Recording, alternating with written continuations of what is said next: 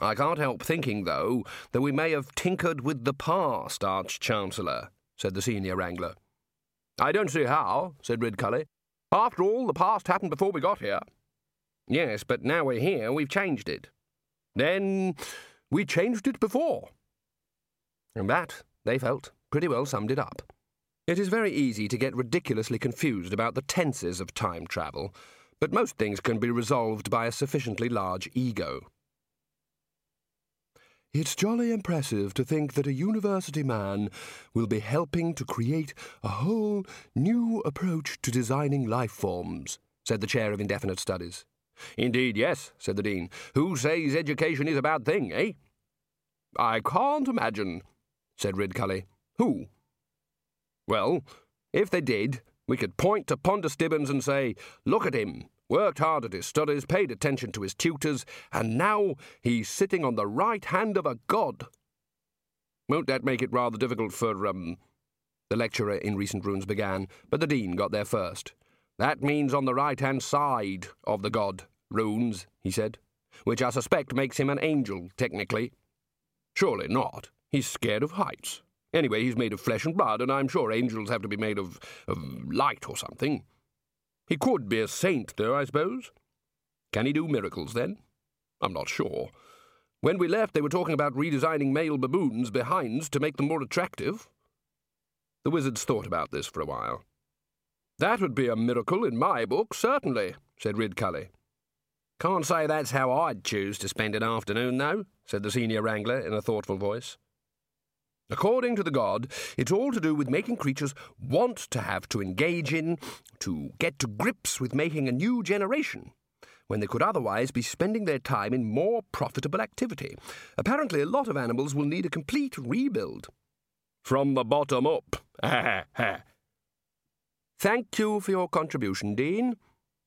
So exactly how does it work, then? said the senior wrangler. A female baboon sees a male baboon and says, My word, that's a very colourful bottom and no mistake. Let us engage in nuptial activity? I must say, I've often wondered about that sort of thing myself, said the lecturer in recent runes. Take frogs. Now, if I was a lady frog looking for a husband, I'd want to know about, well, size of legs, competence at catching flies, Length of tongue, said Ridcully. Dean, will you please take something for that cough? Quite so, said the lecturer in recent runes. Has he got a good pond, and so on? I can't say I'd base my choice on his ability to inflate his throat to the same size as his stomach and go rabbit, rabbit, rabbit. I believe it's ribbit, ribbit, ribbit runes. Are you sure? I believe so, yes. Which ones go rabbit, rabbit, rabbit, then? Uh, rabbits do, I believe. Oh, yes, constantly, as I recall. I've always thought sex was really a rather tasteless way of ensuring the continuity of the species, said the chair of indefinite studies as they reached the beach. I'm sure there could be something better. It's all very mm, old-fashioned to my mind, and far too energetic. Well, I'm I'm generally in agreement, but what would you suggest instead? said Ridcully. Bridge, said the chair of indefinite studies firmly. Really? Bridge? You mean the game with cards? said the dean. I don't see why not. It can be extremely exciting, very sociable, and requires no special equipment. But you do need four people, Ridcully pointed out. Ah, yes, I had not considered that. Yes, I can see that there could be problems. All right, then. How about croquet? You can do that with two. Indeed, I've often enjoyed a quiet knockabout all by myself. Ridcully let a little more space come between him and the chair of indefinite studies. I, I fail to see how it could be utilized for the purpose of procreation, he said carefully. Recreation, yes, I'll grant you that, but not procreation. I mean, I mean, hmm, how would it work? He's the god, sniffed the chair of indefinite studies. He's supposed to sort out the details, isn't he? But you think women would really decide to spend their life with a man just because he can swing a big mallet? said the Dean. I suppose, when you come to think about it, that's no more ridiculous than. Ridcully began and then stopped. I think we should leave this subject, he said. I played croquet with him only last week, hissed the Dean to Ridcully as the chair wandered off. I shan't be happy now until I've had a good bath. We'll lock up his mallets when we get back. Depend upon it, Ridcully whispered. He's got books and books about croquet in his room. Did you know that? Some of them have got coloured illustrations. What of? Famous croquet strokes, said the Dean. I think we ought to take his mallet away. Close to what I was thinking, Dean. Close, said Ridcully. Once, a moderately jolly wizard camped by a dried up waterhole under the shade of a tree that he was completely unable to identify. And he swore as he hacked and hacked at a can of beer, saying, What kind of idiots put beer in tins? By the time he managed to make a hole with a sharp stone, the beer came out as high speed froth, but he fielded as much as he could. Apart from the beer, though, things were looking up. He'd checked the trees for drop bears, and best of all, there was no sign of Scrappy. He managed to pierce another tin, more carefully this time, and sucked thoughtfully at the contents. What a country! Nothing was exactly what it turned out to be. Even the sparrows talked, or at least tried to say, Who's a pretty boy then? And it never rained. And all the water hid underground, so they had to pump it out with windmills. He'd passed another one as he left the canyon country. This one was still managing a trickle of water, but it had dried up to an occasional drip even as he watched it. Damn, he should have picked up some water to take away while he was there. He looked at the food in the sack. There was a loaf of bread the size and weight of a cannonball, and some vegetables, but at least they were recognizable vegetables. There was even a potato. He held it up against the sunset. Rincewind had eaten in many countries on the Disc, and sometimes he'd been able to complete an entire meal before having to run away, and they'd always lacked something.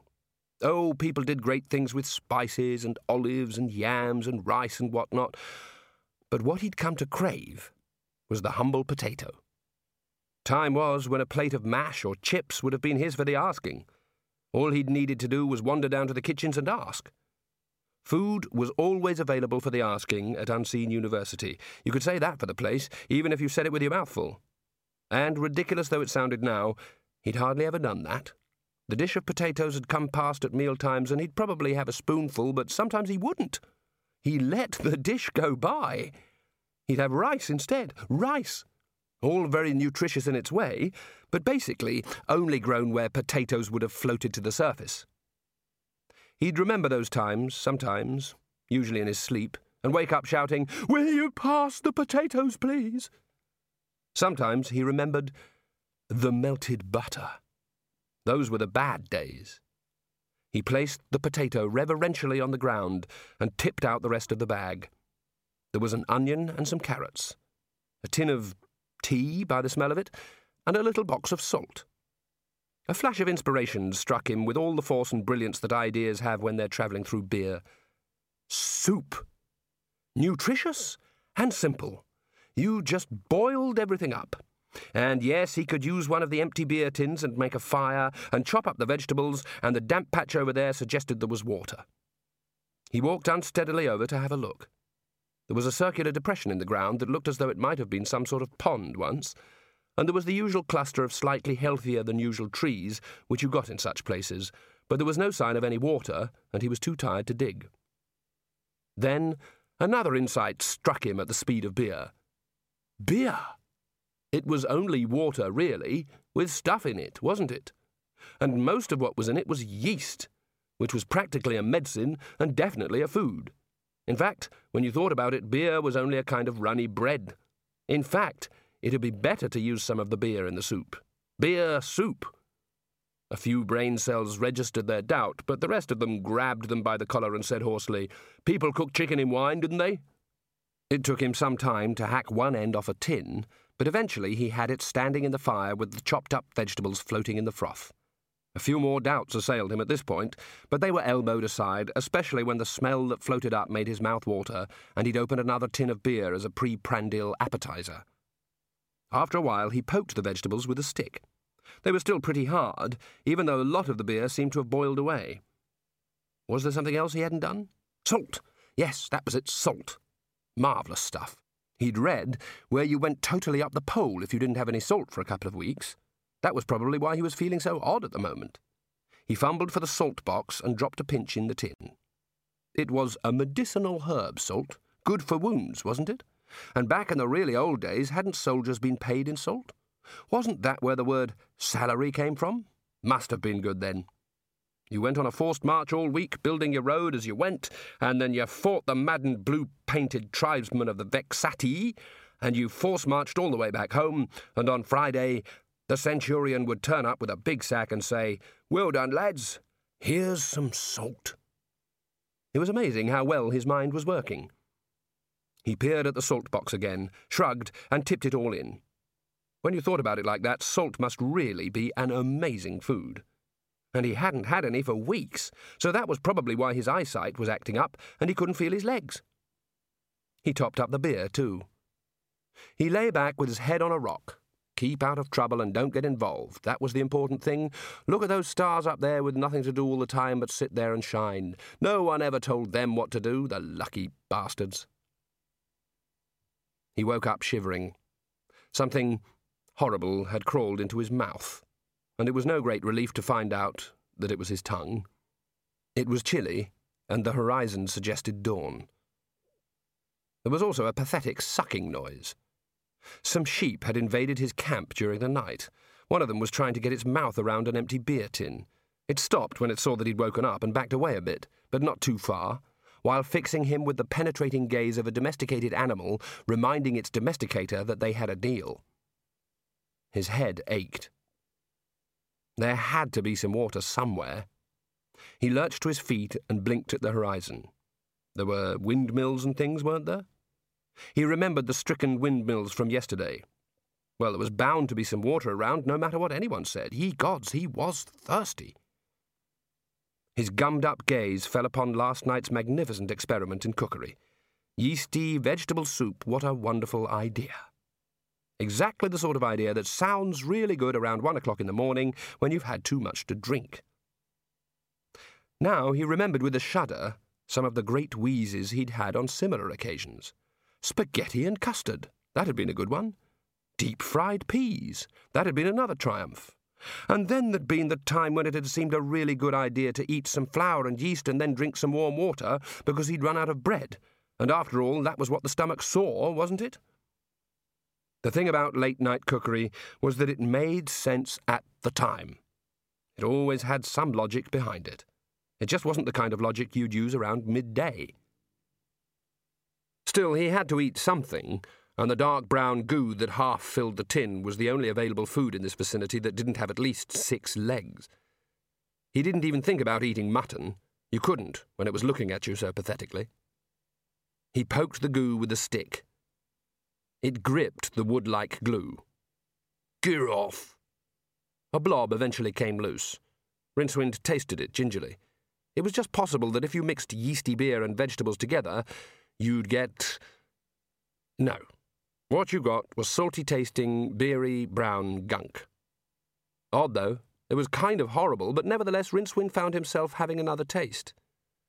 Oh, gods! Now he was really thirsty. He picked up the tin and staggered off towards some trees. That's where you found water.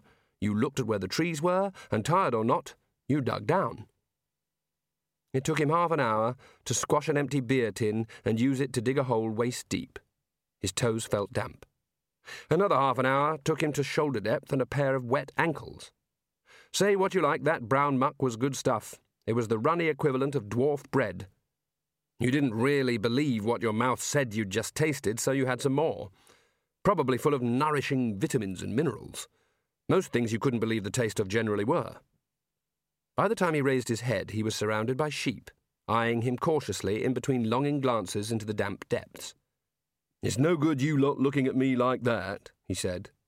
They paid no attention. They carried on looking at him. It's not my fault. Rincewind muttered. I don't care what any kangaroo says. I just arrived here. I'm not responsible for the weather, for heaven's sake. They went on looking. He cracked. Practically anyone will crack before a sheep cracks. A sheep hasn't got much that's crackable. Oh, hell. Maybe I can rig up some kind of bucket and pulley arrangement, he said. It's not as though I've got any appointments today. He was digging a bit further in the hope of getting deep enough before the water ran away completely when he heard someone whistling. He looked up through the legs of the sheep. A man was creeping down across the dried up waterhole, whistling tunelessly between his teeth. He'd failed to notice Rincewind because his gaze was fixed so intently on the milling sheep. He dropped the pack he'd been carrying, pulled out a sack, sidled towards a sheep all by itself, and leapt. It barely had time to bleat. As he was stuffing it into the sack, a voice said, That probably belongs to someone you know. The man looked around hurriedly. The voice was coming from a group of sheep. I reckon you could get into serious trouble stealing sheep. You'll regret it later on, I'm sure. Probably someone really cares about that sheep. Come on, let it go. The man stared around wildly. I mean, think about it, the voice went on. You've got this nice country here, parrots and everything, and you're going to spoil it all by stealing someone's sheep that they've worked so hard to grow. I bet you wouldn't like to be remembered as a sheep stealer. Oh. The man had dropped the sack and was running away very fast.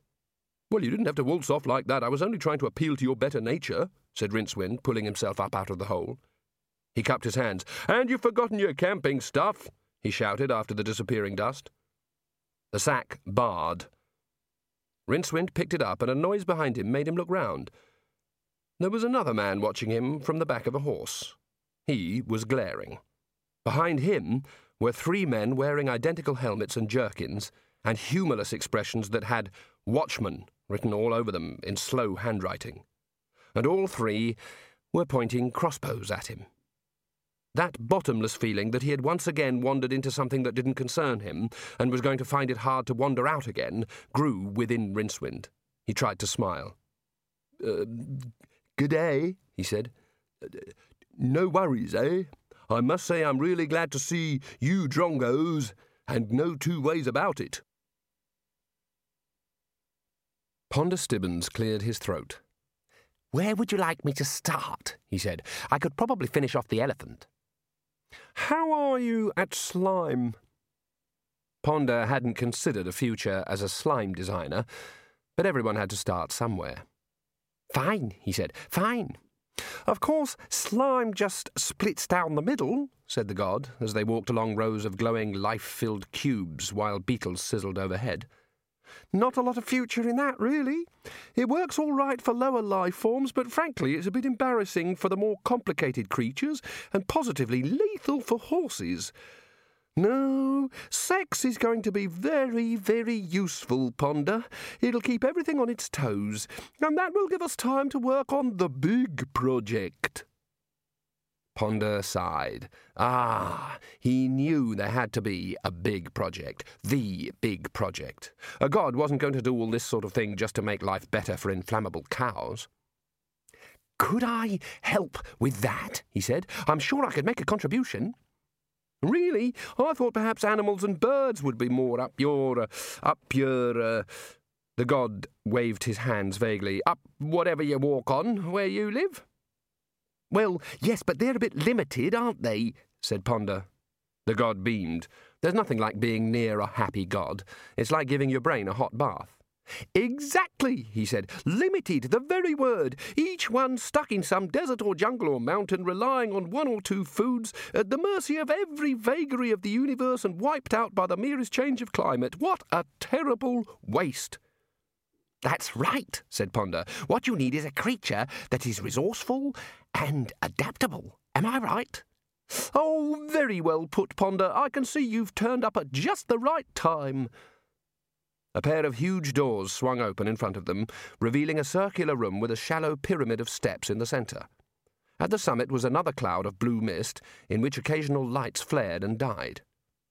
The future unrolled in front of Ponder Stibbons. His eyes were so bright that his glasses steamed, that he could probably scorch holes in thin paper. Oh, right. What more could any natural philosopher dream of? He'd got the theories, now he could do the practice. And this time it'd be done properly. To hell with messing up the future. That's what the future was for. Oh, he'd been against it, that was true, but it had been, well, when someone else was thinking of doing it. But now he'd got the ear of a god, and maybe some intelligence could be applied to the task of creating intelligence. For a start, It ought to be possible to put together the human brain so that long beards weren't associated with wisdom, which would instead be seen to reside in those who were young and skinny and required glasses for close work. And you've finished this, he said as they climbed the steps. Broadly, yes, said the god. My greatest achievement. Frankly, it makes the elephants look very flimsy by comparison, but there's plenty of fine detail left to do if you think you're up to it. It'd be an honour, said Ponder. The blue mist was right in front of him. By the look of the sparks, something very important was happening in there. Do you give them any instructions before you let them out? he said, his breathing shallow. A few simple ones, said the god. He waved a wrinkled hand, and the glowing ball began to contract. Mostly they work things out themselves. Of course, of course, said Ponder. And I suppose if they go wrong, we could always put them right with a few commandments. Not really necessary, said the god as the blue ball vanished and revealed the pinnacle of creation. I find very simple instructions are quite sufficient. You know, head for dark places, that sort of thing. There. Isn't it perfect? What a piece of work! The sun will burn out, the seas will dry up, but this chap will be there. You mark my. Hello? Ponder? The Dean wet a finger and held it up. We have the wind on our starboard beam, he said. That's good, is it? said the senior wrangler. Could be, could be. Let's hope he can take us to this continent he mentioned. I'm getting nervous of islands. Ridcully finished hacking through the stem of the boat and threw it overboard. At the top of the green mast, the trumpet like blooms appeared to tremble in the wind. The leaf sail creaked slowly into a different position. I'd say this was a miracle of nature, said the Dean, if we hadn't just met the person who did it. Hmm, rather spoils it, that. While wizards were not generally adventurous, they did understand that a vital part of any great undertaking is the securing of adequate provisions, which is why the boat was noticeably heavier in the water. The Dean selected a natural cigar, lit it, and made a face. Not the best, he said. Rather green. We'll just have to rough it, said Ridcully. What are you doing, Senior Wrangler? Just preparing a little tray for Mrs. Whitlow. A few choice things. The wizards glanced towards the crude awning they'd erected towards the prow. It wasn't that she'd actually asked for it, it was simply that she'd made some remark about how hot the sun was, as anyone might, and suddenly the wizards were getting in each other's way as they vied with one another to cut poles and weave palm leaves. Perhaps never has so much intellectual effort gone into building a sunshade, which might have accounted for the wobble. I thought it was my turn to do that, said the Dean coldly. No, Dean, you took her the fruit drink, if you remember, said the senior wrangler, cutting a cheese nut into dainty segments. That was just one small drink, the Dean snapped. You're doing a whole tray.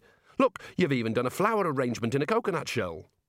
Mrs. Whitlow likes that sort of thing, said the senior wrangler calmly. But she did say it was still a bit warm, so possibly you can fan her with a palm leaf while I peel these grapes for her. Once again, it is left to me to point out the elementary unfairness, said the Dean. Merely waving a leaf is a very menial activity compared to removing grape skins, and I happen to outrank you, senior wrangler. Indeed, Dean. And exactly how do you work that out? It is not my opinion, man. It is written into the faculty structure.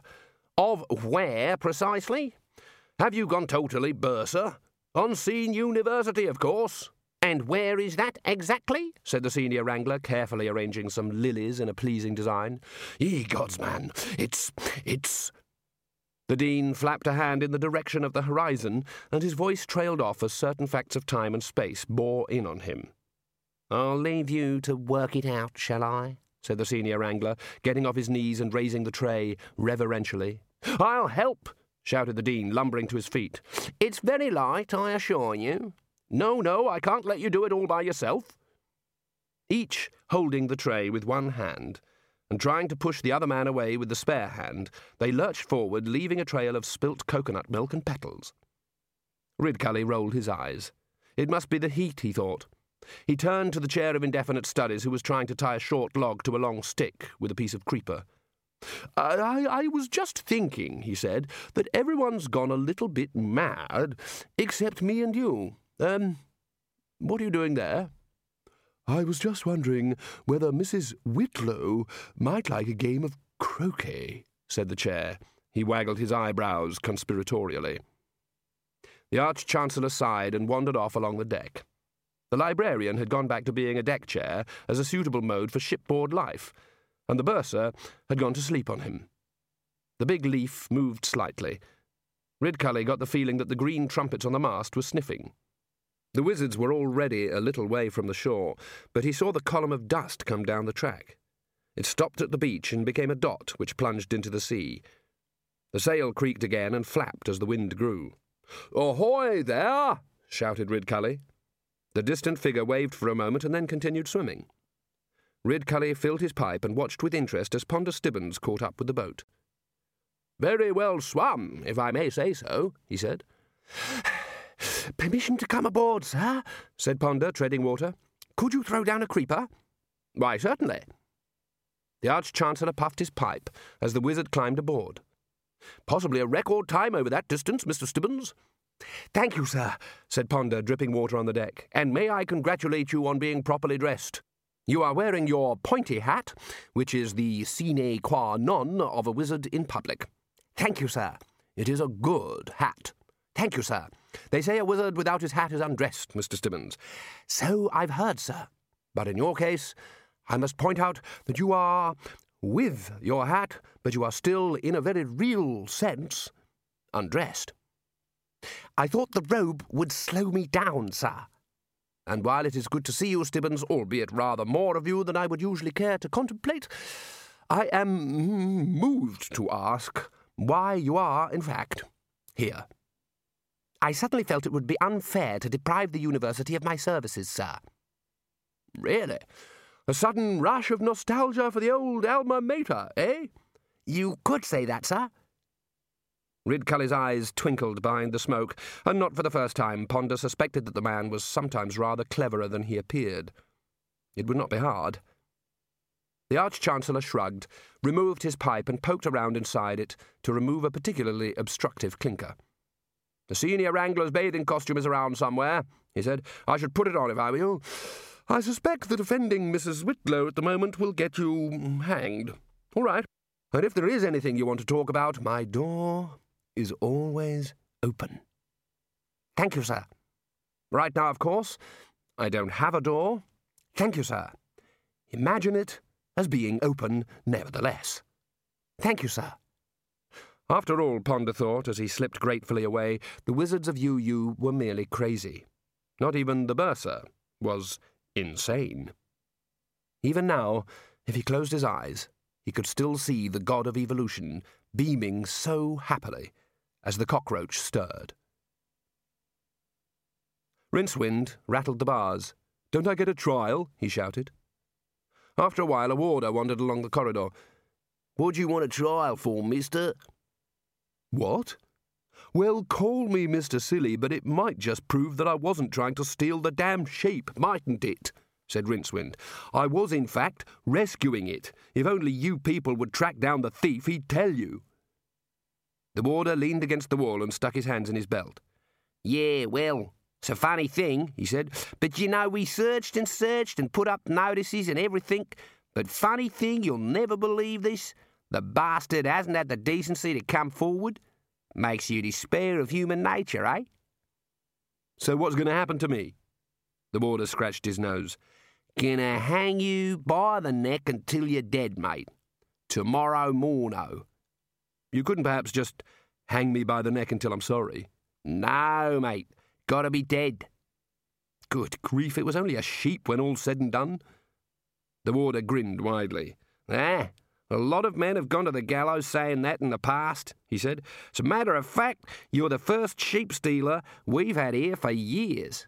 All our big heroes have been sheep stealers. You're going to get a big crowd. Bah!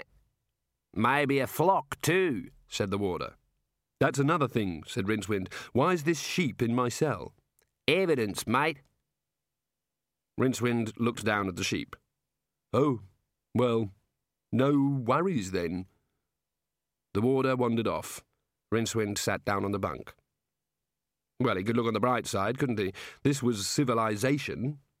He hadn't seen much of it, what with being tied across the back of a horse and everything, but what he'd been able to see was full of ruts and hoof prints and smelled pretty bad, which civilization often does. They were going to hang him in the morning. This building was the first one made of stone he'd seen in this country. They had watchmen, even. They were going to hang him in the morning. There were the sounds of carts and people filtering in through the high window. They were going to hang him. In the morning. He gazed around the cell. It looked as though whoever had built it had unaccountably forgotten to include any useful trapdoors. Trapdoors. Now, there was a word he shouldn't think about. He'd been in nastier places than this, much, much nastier, and that made it worse because he'd been up against nasty, weird, and magical things, which suddenly seemed a lot easier to contemplate than the fact that he was held in some stone box, and in the morning some perfectly nice people who he might quite like if he met them in a bar were going to march him out and make him stand on a really unsafe floor in a very tight collar. Meh! Shut up! Meh! Couldn't you have had a bath or a dip or something? It's a bit agricultural in here. The wall, now his eyes had become accustomed to the gloom, was covered with scrawls, and in particular those little wicket gate tallies drawn by prisoners who were counting the days. They were going to hang him in the morning. So that was one chore he wouldn't have to do. Oh, shut up, shut up. Now he came to look closer. Most of the counts went up to one. He lay back with his eyes closed. Of course, he'd get rescued. He always got rescued. Although, come to think of it, always in circumstances that put him in such a lot more danger than a prison cell usually held. Well, he'd been in enough cells. There were ways to handle these things. The important thing was to be direct. He got up and banged on the bars until the warder sauntered along the corridor. Yes, mate? I just want to get things sorted out, said Rincewind. It's not as though I've got time to waste, okay? Yep. Is there any chance that you're going to fall asleep in a chair opposite this cell with your keys fully exposed on a table in front of you? They looked at the empty corridor. I'd have to get someone to help me bring a table down here, said the warder doubtfully. Hmm, can't see it happening, mister. Sorry. Right, okay. Rincewind thought for a moment. All right. Is my dinner likely to be brought in by a young lady carrying, and, and, and this is important, carrying a tray covered with a cloth? No, 'cause I do the cooking. Right.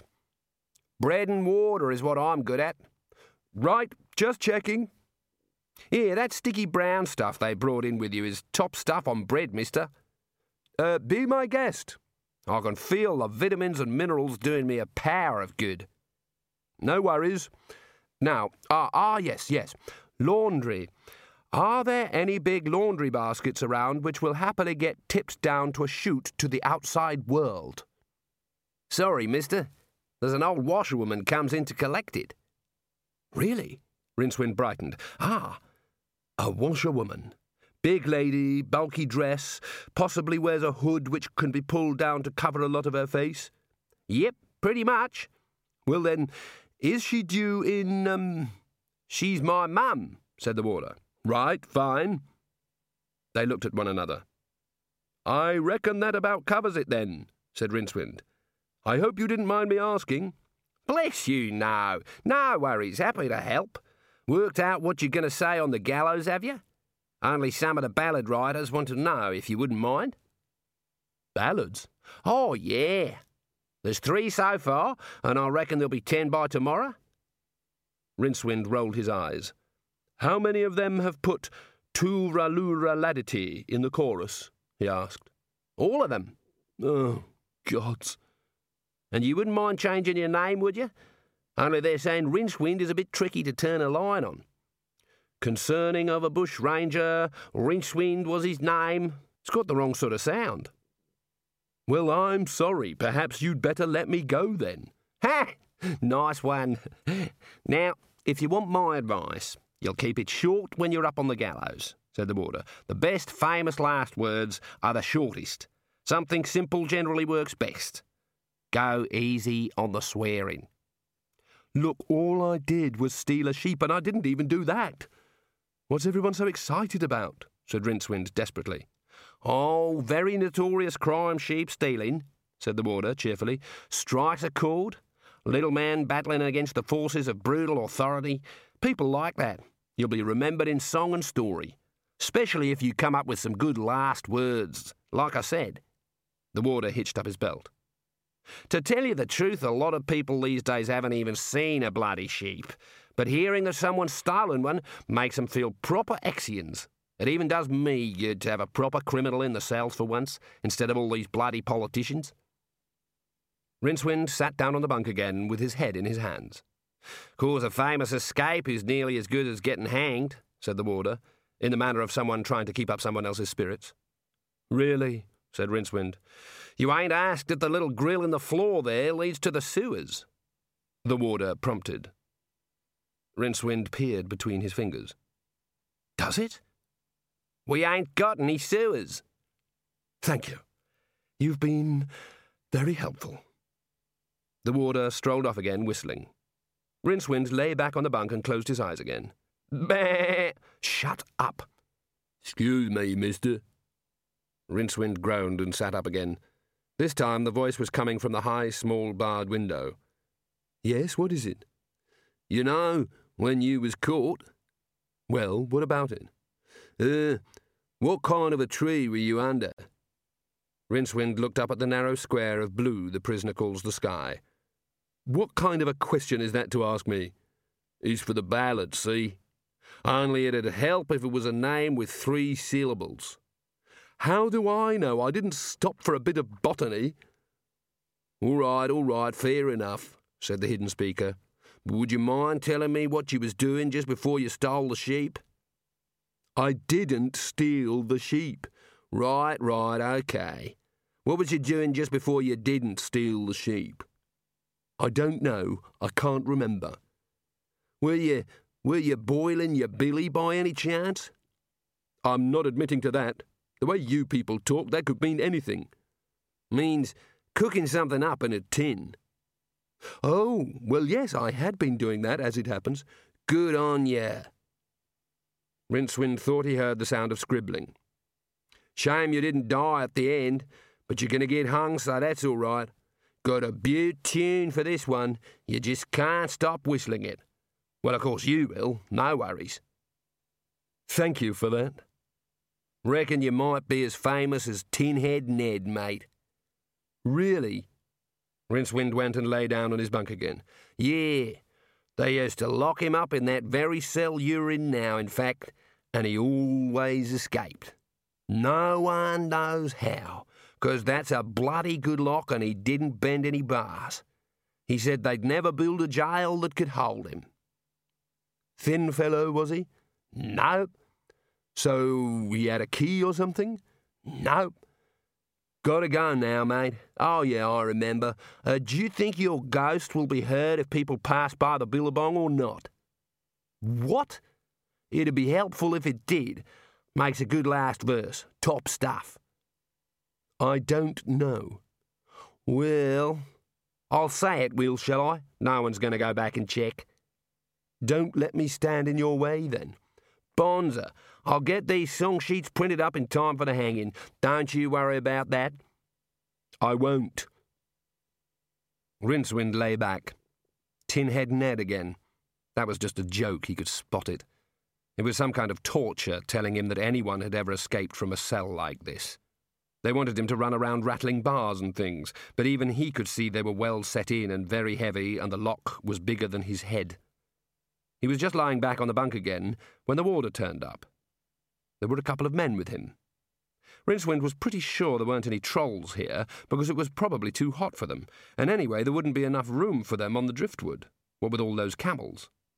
But these men definitely had the heavy-set look of men who occupy the kind of job where the entrance examination is, What is your name? and they scrape through on the third try. The warder was wearing a big grin and carrying a tray. Got some dinner for you, he said. I won't tell you anything no matter how much you feed me, Rincewind warned. You'll like this, the warder urged, pushing the tray forward. There was a covered bowl on it. I done it special for you. It's a regional speciality, mate. I thought you said bread and water's what you're good at. Well, yeah, but I had a bash at this anyway. Rincewind watched gloomily as the warder lifted the cover. Any seasoned traveller soon learns to avoid anything wished on them as a regional speciality, because all the term means is that the dish is so unpleasant the people living everywhere else will bite off their own legs rather than eat it. But hosts still press it upon distant guests anyway.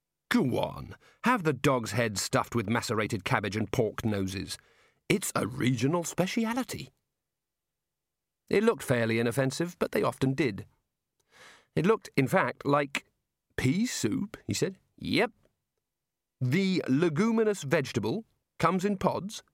Yep. I thought I'd better check that point. No worries. Rincewind looked down at the knobbly green surface. Was it just possible that someone had invented a regional speciality you could eat? And then something rose out of the depths. For a moment, Rincewind thought it was a very small shark. It bobbed to the surface and then settled back down again while the soup slopped over it. What was that? Meat pie floater, said the warder. Meat pie floating in a pea soup. Best bloody supper on earth, mate. Ah, supper, said Rincewind as realization dawned. This is another one of those late night after the pub foods, right? And what kind of meat is in it? No, forget I asked. It's a stupid question. I know this sort of food. If you have to ask what kind of meat is in it, you're too sober. Ever tried spaghetti and custard? Can you sprinkle coconut on top of it? Probably. Thanks, mate. I'll surely give it a go, said the warder. Got some other good news for you, too. You're letting me out?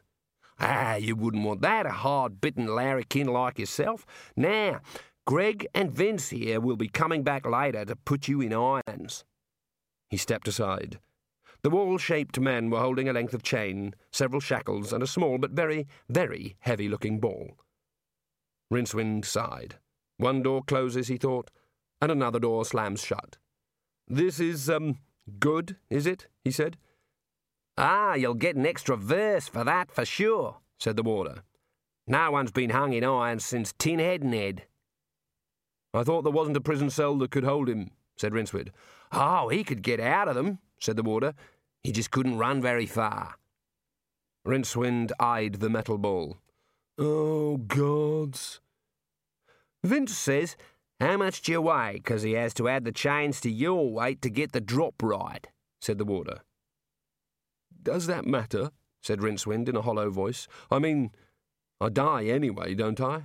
Yeah, no worries there, but if he gets it wrong, see, you either end up with a neck six feet long or, you laugh about this, your head flies off like a perishing cork. Oh, good. With Larrikin Larry, we had to search the roof all Arvo. Marvellous. all Arvo, eh? said Rincewind. Well, you won't have that problem with me. I shall be elsewhere when I'm being hanged. That's what we like to hear, said the warder, punching him jovially in the elbow. A battler to the end, eh? There was a rumbling from Mount Vince. And Vince says he'll be very privileged if you'd care to spit in his eye when he puts the rope around your neck, the warder went on. That'll be something to show his grandchildren. Will you all please go away? Rincewind shouted. Ah, you'll be wanting some time to plot your getaway, said the warder knowingly. No worries. We'll be leaving you alone then. Thank you. Till about 5 a.m.? Good, said Rincewind gloomily. Got any requests for your last breakfast? Something that takes a really, really long time to prepare, said Rincewind. That's the spirit. Go away. Nah worries. The men walked off, but the warder strolled back after a while as if he had something on his mind. There is something that you ought to know about the hanging, though, he said. Might brighten up your night. Yes. We've got a special humanitarian tradition if the trapdoor sticks three times. Yes? Sounds a bit odd, but it's happened once or twice, believe it or not. A tiny green shoot rose from the blackened branches of hope. And what's the tradition? said Rincewind. It's on account of it being heartless to have a man standing there more than three times, knowing that any second he's. Yes, yes, and then all his. Uh, yes, and the worst part to my mind is where you. Yes, I understand. And so, after the third time, he's allowed back into his cell while we get a carpenter in to repair the trap door, said the warder. We even give him his dinner, if it's gone on a long time. And? Well, when the carpenter's given it a good test, then we take him out again and hang him. He saw Rincewind's expression. No need to look like that. It's better than having to stand around in the cold all morning, isn't it? That wouldn't be nice. When he'd gone, Rincewind sat and stared at the wall. Shut up! So, it was down to this then. One brief night left, and then, if those clowns had anything to do with it, happy people would be wandering the streets to see where his head had come down. There was no justice. Good day, mate. Oh, no, please. I just thought I should enter into the spirit of the thing. A very convivial people, aren't they? said Death. He was sitting beside Rincewind. You just can't wait, can you? said Rincewind bitterly. No worries. So this is really it then. I was supposed to have saved this country, you know, and I'm going to really die. Oh, yes. This is certain, I'm afraid. It's the stupidity of it that gets me. I mean, think of all the times I've nearly died in the past. I could have been flamed by dragons, right? Or eaten by huge things with tentacles. Or even had every single particle of my body fly off in a different direction. You have certainly had an interesting life. Is it true that your life passes before your eyes before you die? Yes. Ghastly thought, really. Rincewind shuddered. Oh, gods, I've just had another one. Suppose I am just about to die, and this is my whole life passing in front of my eyes. I think perhaps you do not understand. People's whole lives do pass in front of their eyes before they die. The process is called living. Would you like a prawn? Rincewind looked down at the bucket on Death's lap. Mm, no, thank you. I, I really don't think so. They can be pretty deadly, and I must say it's a bit much of you to come here and gloat and eat prawns at me. I beg your pardon? Just because I'm being hanged in the morning, I mean. Are you? Then I shall look forward to hearing how you escaped. I'm due to meet a man in. in. Death's eye sockets glowed as he interrogated his memory. Ah, yes. Inside a crocodile, several hundred miles away, I believe. What? Then why are you here? Oh, I thought you might like to see a friendly face, and now I think I had better be going. Death stood up. Very pleasant city in many respects. Try to see the Opera House while you're here. Hang on, I mean, hold on. You told me I was certainly going to die. Everyone is, eventually. The wall opened and closed around Death, as if it wasn't there, which was, from his lengthy perspective, quite true. But how? I can't walk through, Rincewind began. He sat down again the sheep cowered in the corner. Rincewind looked at the untouched meat pie floater and gave the pie a prod. It sank slowly beneath the vivid green soup. The sounds of the city filtered in. After a while, the pie rose again like a forgotten continent, sending a very small wave slopping against the edge of the bowl. Rincewind lay back on the thin blanket and stared at the ceiling. Someone had even been writing on that, too. In fact, Good day, mate. Look at the hinges. Ned.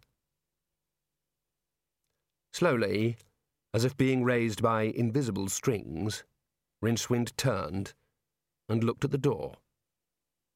The hinges were massive. They weren't screwed into the door frame so that some clever prisoner might unscrew them. They were huge iron hooks, hammered into the stone itself, so that two heavy rings welded onto the door could drop right down onto them.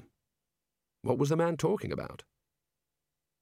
He walked over and examined the lock closely. It drove a huge metal rod into the frame on its side and looked quite unpickable. Rincewind stared at the door for some time. Then he rubbed his hands together and, gritting his teeth, tried to lift the door on the hinge side. Yes, there was just enough play. It was possible to lift the rings off the spikes. Then, if you pulled slightly and took a knee wobbling step this way, you could yank the lock's rod out of its hole and the entire door into the cell and then a man could walk through and carefully rehang the door again and quietly wander away. And that, Rincewind thought as he carefully manoeuvred the door back onto the hinges, was exactly what a stupid person would do. At moments like this, cowardice was an exact science. There were times that called for mindless, terror filled panic, and times that called for measured, considered, thoughtful panic. Right now, he was in a place of safety. It was admittedly the death cell, but the point was that it was perhaps the one place in this country where nothing bad was going to happen for a little while.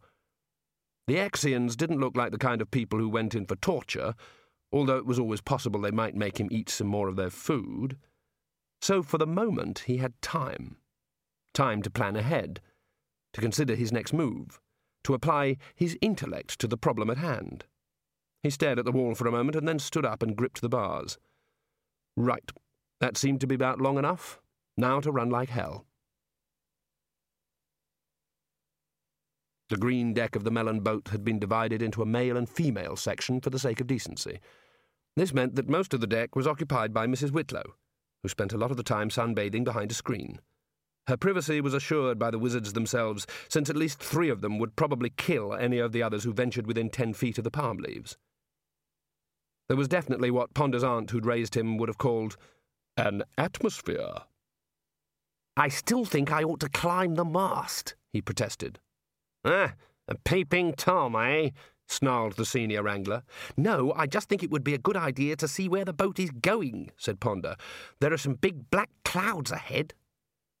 Good. We could do with the rain, snapped the chair of indefinite studies. In which case, I shall be honoured to make Mrs. Whitlow a suitable shelter, said the Dean. Ponder walked back to the stern, where the Arch Chancellor was gloomily fishing. Honestly, you'd think Mrs. Whitlow was the only woman in the world, he said. Do you think, um, she might be? said Ridcully. Ponder's mind raced and hit some horrible speed bumps in his imagination. Surely not, sir. We don't know, Ponder. Still, look on the bright side. We may all be drowned. Um, sir, have you looked at the horizon? The everlasting storm was 7,000 miles long, but only a mile wide. A great turning, boiling mass of enraged air circling the last continent like a family of foxes circling a henhouse.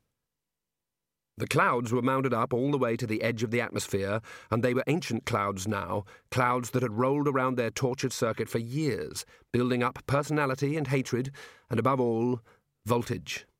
It was not a storm, it was a battle. Mere gales, a few hundred miles long, fought amongst themselves within the cloud wall.